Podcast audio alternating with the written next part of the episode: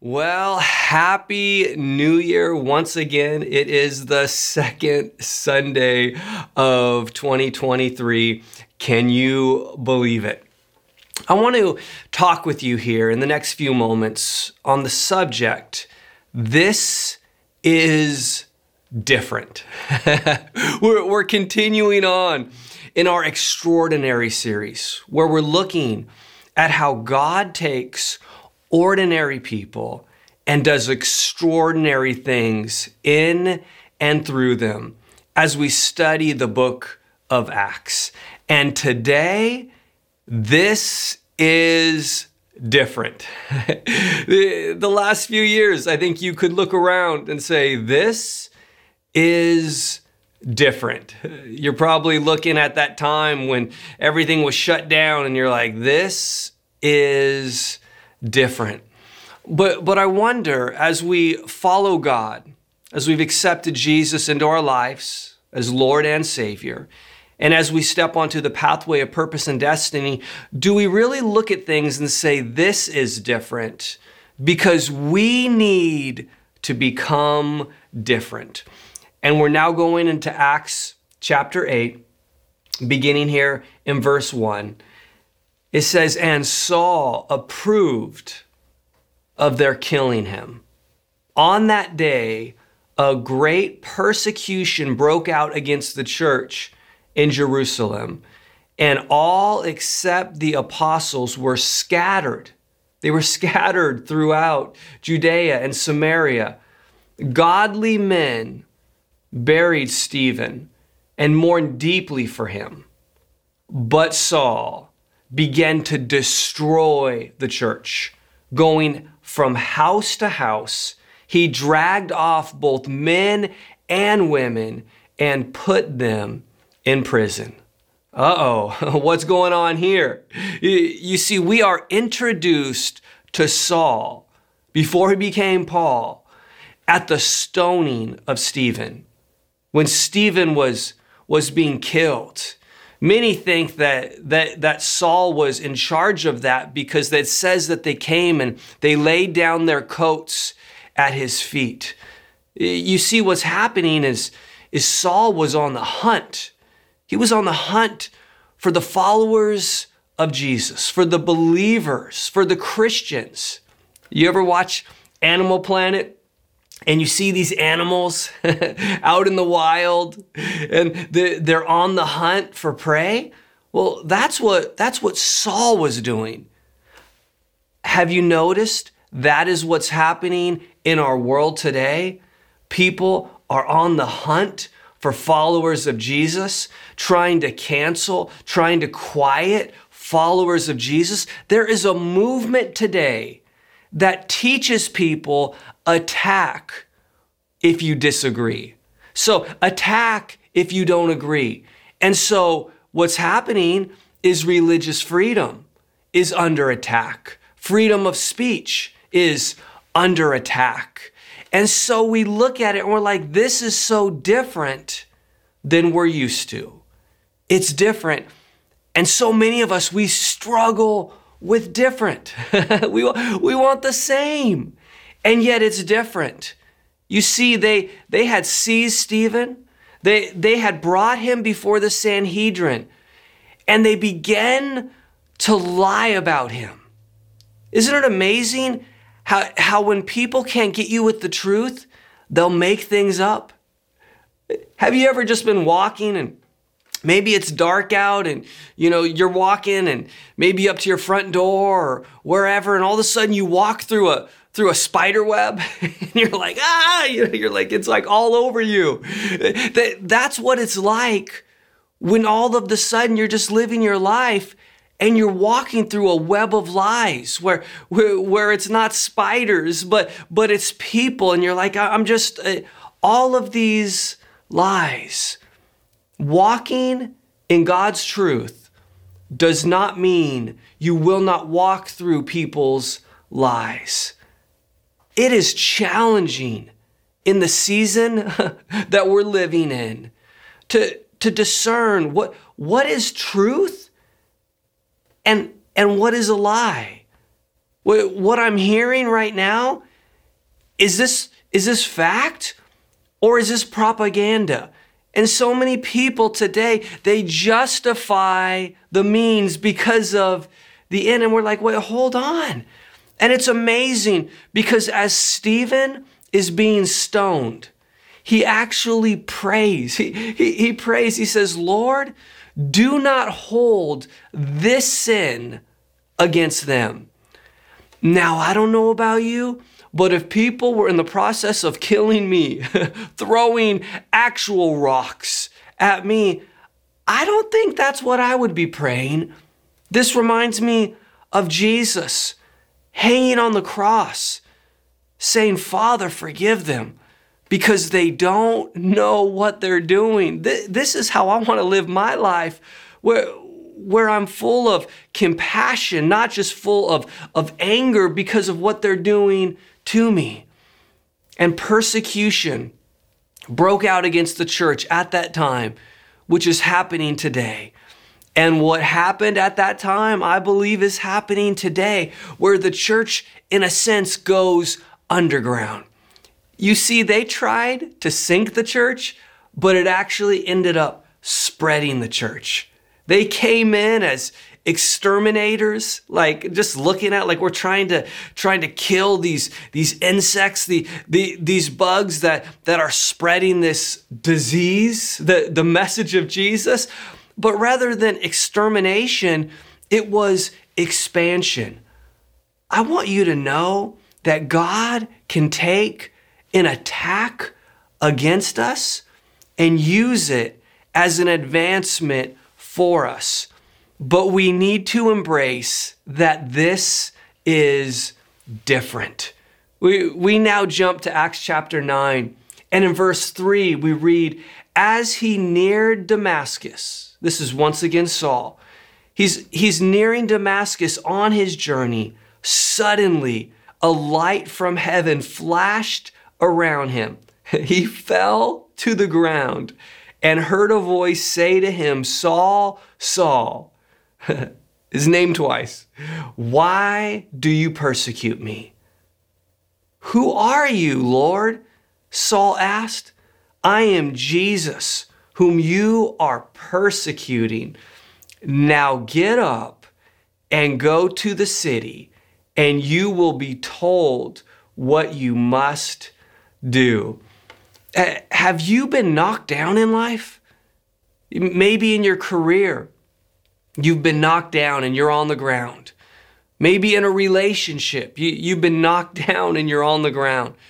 Maybe with what's all going on in our economy and infl- inflation, you, you're like, my, in my finances, I, I've been knocked down.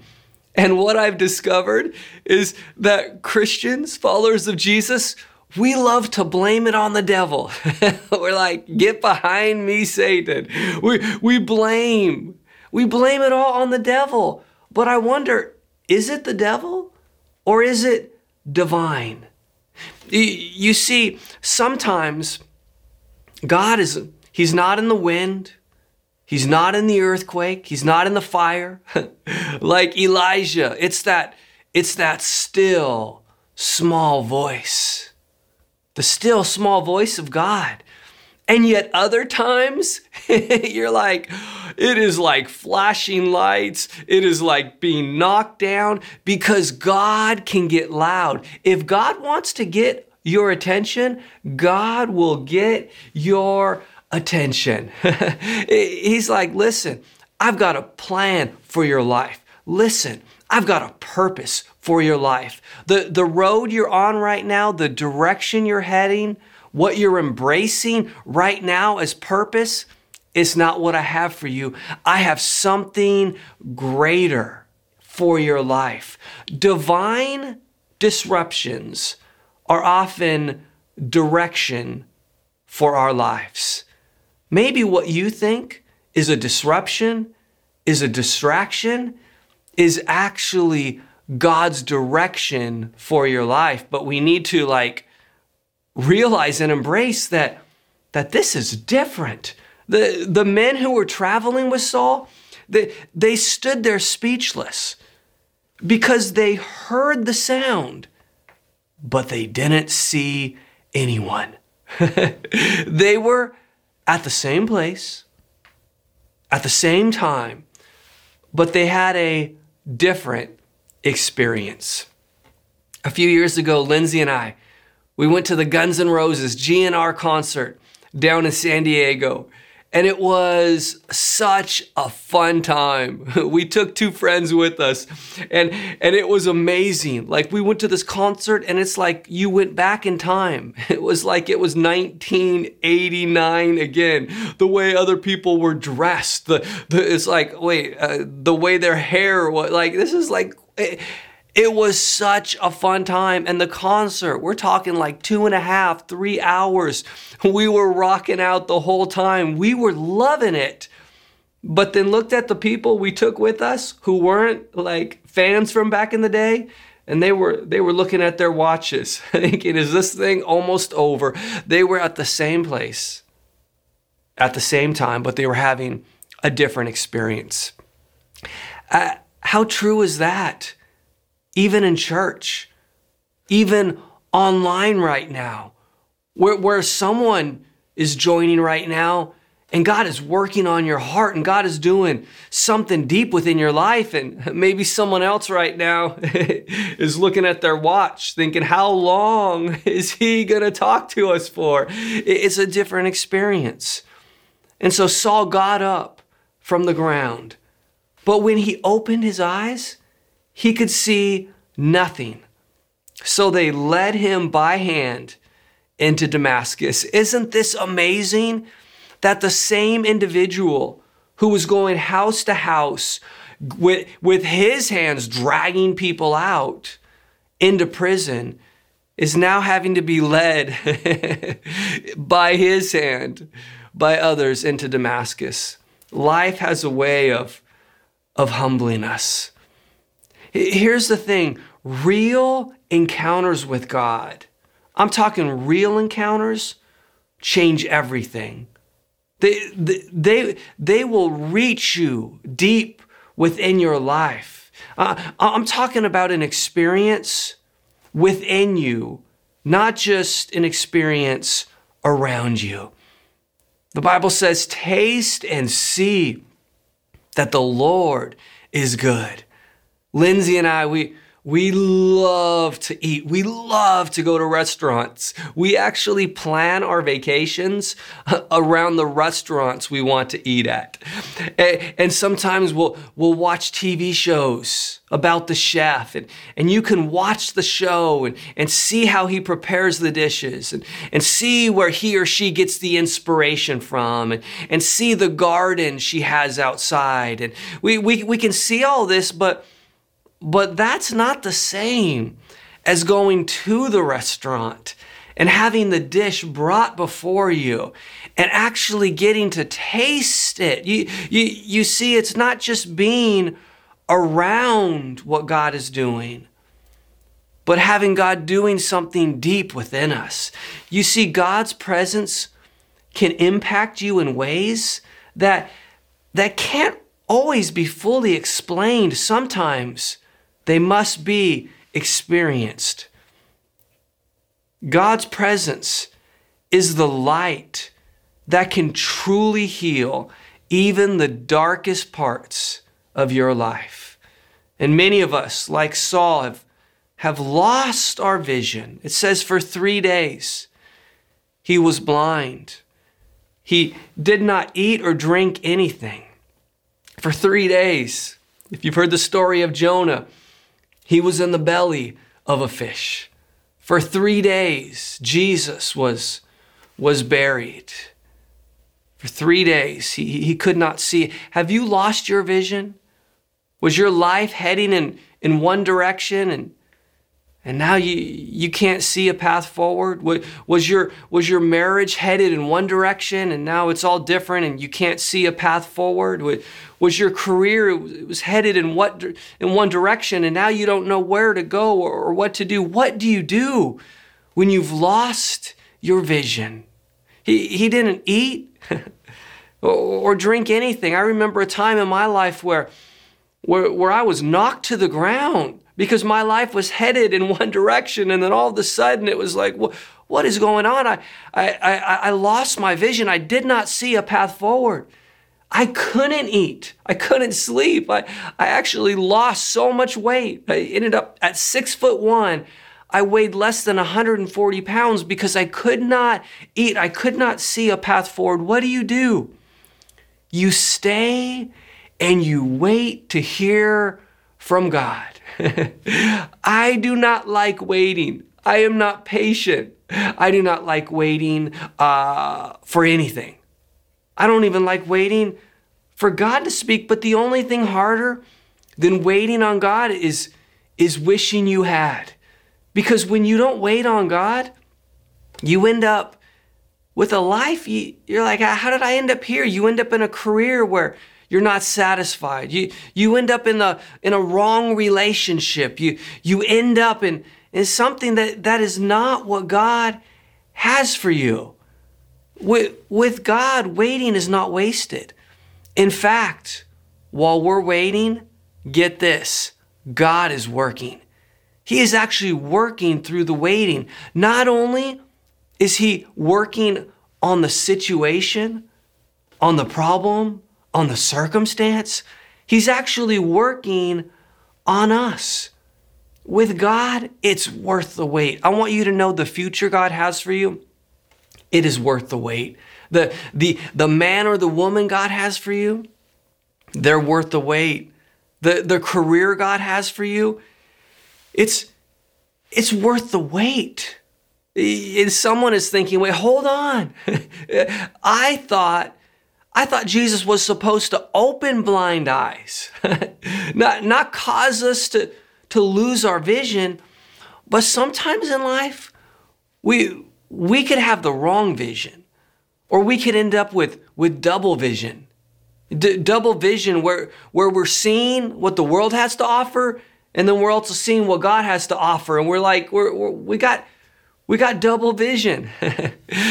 God wants to bring clear vision to our lives. Years ago, I had LASIK surgery on my eyes. And I'll never forget, it was, it was kind of scary the way that they did it. And it was with lasers. And yet afterwards, I was like, whoa. I had worn contacts or, or I had glasses, but after LASIKs, my, my vision, I could see more clearly. One of my eyes ended up being 2015, the other was 2010. I was like, this is amazing. But not just the not just the clarity, but the colors were so different, so much more vibrant than when I had contacts or when I wore glasses. You, you see, your lack of vision right now may, may not be the absence of God in your life, but maybe his very presence wanting to show you a, a better and a brighter future. Uh, God tells Ananias, who was, who was a believer, to, to go and pray for Saul. Uh, he doesn't want to. It's like, I, I don't want to pray for, for, for Saul. Uh, if we're honest, that's how many of us are these days. I don't want to go help them.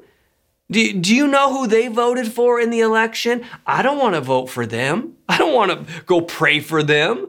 Eh, do, eh, do, do you know the, the lifestyle that, that, that they're living? I don't want to go pray for them. I don't want to help them. I wonder if we're more committed to our paradigms or we're, we're more committed to our, our, our processes at church, or, or we're more committed to our protocols, or, or maybe we're more committed to a political party than we are to Jesus and we are to, to reaching people. Jesus came to earth for people. He didn't come to, to build a religion, He came for relationship. When Jesus walked this earth, we see time after time he was moved by compassion. I, I wonder what moves us today. If it's compassion or if it's anger, if it's compassion or if it's resentment, if it's compassion or if it's or if it's hurt. Maybe the the greatest barrier to reaching people today isn't that that their hearts are hardened towards Jesus. What if it's that our hearts are hardened towards them? Be, because we've just been dealing with so much. You, you may not uh, know it by looking at me, but I lift weights five to six times a week. And because I lift weights, I, I, I have calluses on my hands. Not because uh, I lift a great amount of weight, it's just of because I'm consistent. You see, sometimes it's not just the, the one big thing we went through or that one big hurt, but, but just time after time, be the struggle of working with people, of, of people attacking us. We, we don't just get our hands calloused, but, but our hearts have become, have become hardened, have become callous towards, towards reaching people. So, so many people right now talk about the world needs to change not as many people talk about, I need to change. Uh, this is different. The, the first thing that I want to suggest today that, that needs to be different is we need a different perspective. In order to change the world, we need to change our perspective. What, what is God asking you to do that you don't want to? Who is God asking you to reach that you don't want to? Maybe God is asking you to, to serve other people, maybe your next door neighbors, and you're like, them? I don't want to serve them. I don't want to help them out. Maybe God is, is asking you because you're in the Glendora area. So don't, not just join online, but but come in person every once in a while. And you're like, I, I, I but, but I don't know anyone. That, that, that would be different. Maybe God is, is working on your heart and saying you, you, need to, you need to give consistently. You need to bring the tithe into, into God's house and, and and you're like, no, I don't, but but I'm insecure because of what's going on right now financially in the world. You, you see, for many that that would be different. Whatever God's asking us, it's like that's different, and we struggle with different. If we look at our lives, we we have the same friends. The the restaurants we go to tend to be the same restaurants. What, what news station do you watch? Probably the same one every night. We are creatures of habit. I find myself, uh, uh, I think Lindsay is an amazing cook. She doesn't think so. She's an amazing chef because I like it simple and I like the same thing every night. It's, it's ground meat, grass fed beef with a little bit of black beans and, and, and avocado and, and onion and, and maybe some sauteed mushrooms or, or peppers. I, I could eat that every night, the same thing. You see, we want change around us, but, but oftentimes we don't want to change. Ananias is like Saul, not Saul. Jonah what was called by God to the people of Nineveh, not, not them. He ended up in a, in a belly of a fish because he was running from the people God had called him to reach. I wonder if we're running from the people God has called us to reach. Maybe we're not physically running, but in our minds and in our hearts, we're, we're running.